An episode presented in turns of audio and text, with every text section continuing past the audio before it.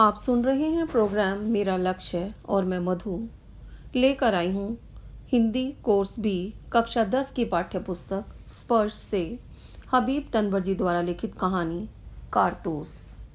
प्रस्तुत कहानी में एक ऐसे जाबाज के कारनामों का वर्णन है, जिसका एकमात्र लक्ष्य था अंग्रेज़ों को इस देश से बाहर निकालना।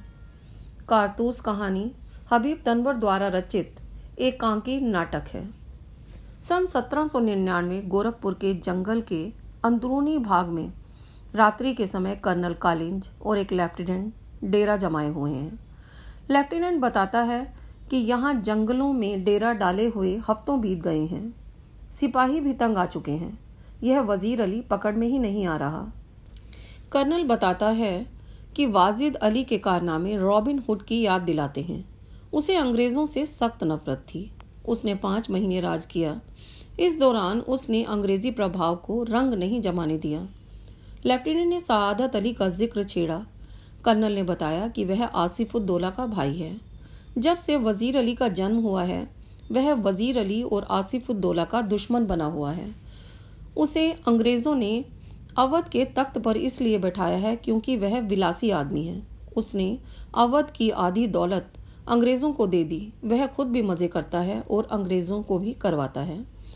वज़ीर अली का ज़िक्र छेड़ने पर कर्नल ने बताया कि अफ़गानिस्तान को भारत पर हमला करने की दावत सबसे पहले टीपू सुल्तान ने दी थी। फिर वज़ीर अली ने। बाद में बंगाल के नवाब शमसुद्दौला ने भी उसे निमंत्रण भेजा। लेफ्टिनेंट ने बताया कि कंपनी के खिलाफ पूरे हिंदुस्तान में एक लहर सी दौड़ गई है। कर्नल ने हाँ भरते हुए कहा कि इस लहर को रोकना बहुत ज़रूरी है। कर्नल बताता है कि वह सालों से पूरी फौज लेकर वज़ीर अली का पीछा कर रहा है, परंतु वज़ीर अली उसके हाथ नहीं आता। वह जाबाज आदमी है। उसने कंपनी के वकील की भी हत्या कर दी है। हुआ यूँ कि कंपनी ने वज़ीर अली को पद से हटाकर बनारस पहुँचा दिया और उसके लिए तीन लाख रुपया सालाना वजीफा तय कर दिया। कुछ महीने बाद जनरल ने उसे कोलकाता बुलवाया। इस पर वज़ीर अली ने बनारस में रहने वाले वकील से शिकायत की। वकील ने वज़ीर अली की एक न सुनी। उल्टे उसे ही खरी खोटी सुना दी। वज़ीर अली ने खंजर से उसकी हत्या कर दी और अपने साथियों सहित आजमगढ़ की तरफ़ भाग गया। आजमगढ़ के हुक्मरान ने उन्हें घाघरा पहुँचा दिया। अब उसका काफिला जंगलों में भटक रहा है। कर्नल ने लेफ्टिनेंट को बताया कि वज़ीर अली किसी तरह नेपाल पहुँचना चाहता है। वहाँ वह अफगानी हमले का इंतज़ार करते हुए अपनी शक्ति बढ़ाना चाहता है। ताकि पहले शहादत अली को हटाकर अवध पर कब्जा करे, फिर अंग्रेज़ों को हिंदुस्तान से बाहर निकाले। कर्नल बताता है कि वज़ीर अली अभी नेपाल पहुँच नहीं सका है। अंग्रेज़ों तथा सआदत अली की फौजें उनका सख्ती से पीछा कर रही हैं। तभी एक सिपाही उन्हें आकर सूचना देता है कि दूर से धूल उड़ती नज़र आ रही है। कर्नल सब सिपाहियों को सावधान होने के लिए कहता है। तथा आने वाले सिपाही पर कड़ी नज़र रखने का आदेश देता है। तभी एक घुड़सवार वहाँ आता है। वह सिपाही से कहता है कि उसे कर्नल से मिलना है। कर्नल उसे अपने कमरे में बुलवाता है। सवार एकांत माँगता है। कर्नल अपने लेफ्टिनेंट और सिपाहियों को बाहर जाने के लिए कहता है।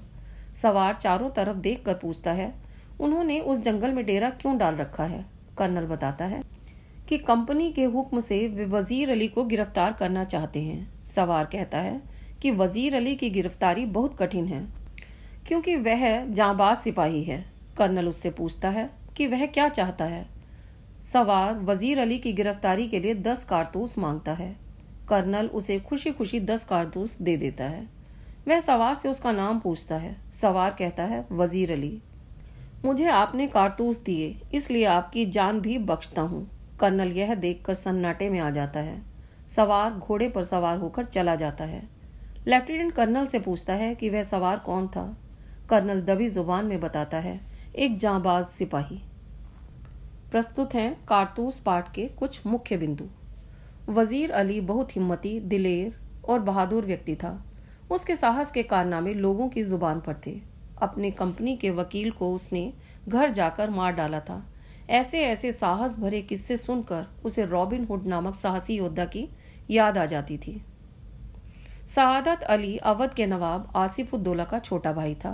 उसे उम्मीद थी कि आसिफुद्दौला की कोई संतान नहीं होगी, इसलिए वही अवध का नवाब बनेगा। परंतु जैसे ही वज़ीर अली का जन्म हुआ, उसके सारे सपने चूर चूर हो गए। उसे अपनी नवाबी खतरे में जान पड़ी। अतः उसने वज़ीर अली की पैदाइश को अपनी मौत समझा। सादत अली को अवध के तख्त पर बिठाने के पीछे कर्नल का मकसद था अवध की धन संपत्ति पर अधिकार करना। सादत अली अंग्रेज़ों का मित्र था। उसने अंग्रेज़ों को अवध की आधी संपत्ति दे दी, दस लाख रुपए नगद दे दिए तथा रंगरलियाँ मनाने के सारे सामान उपलब्ध करा दिए।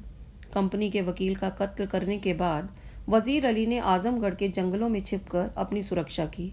वहाँ से वह आजमगढ़ के सैनिकों की सहायता से घाघरा पहुँचा। तब से वह गोरखपुर के जंगलों में छिपा हुआ है। सवार स्वयं वज़ीर अली था। कर्नल कभी भी यह आशा नहीं कर सकता था कि वज़ीर अली इतनी हिम्मत करते हुए उसके खेमे में चला आएगा। वज़ीर अली उसकी नज़रों में बहुत खतरनाक और हिम्मती व्यक्ति था, इसलिए उसके साहस को देखकर और पास खड़ी अपनी मौत को देखकर वह हक्का बक्का रह गया।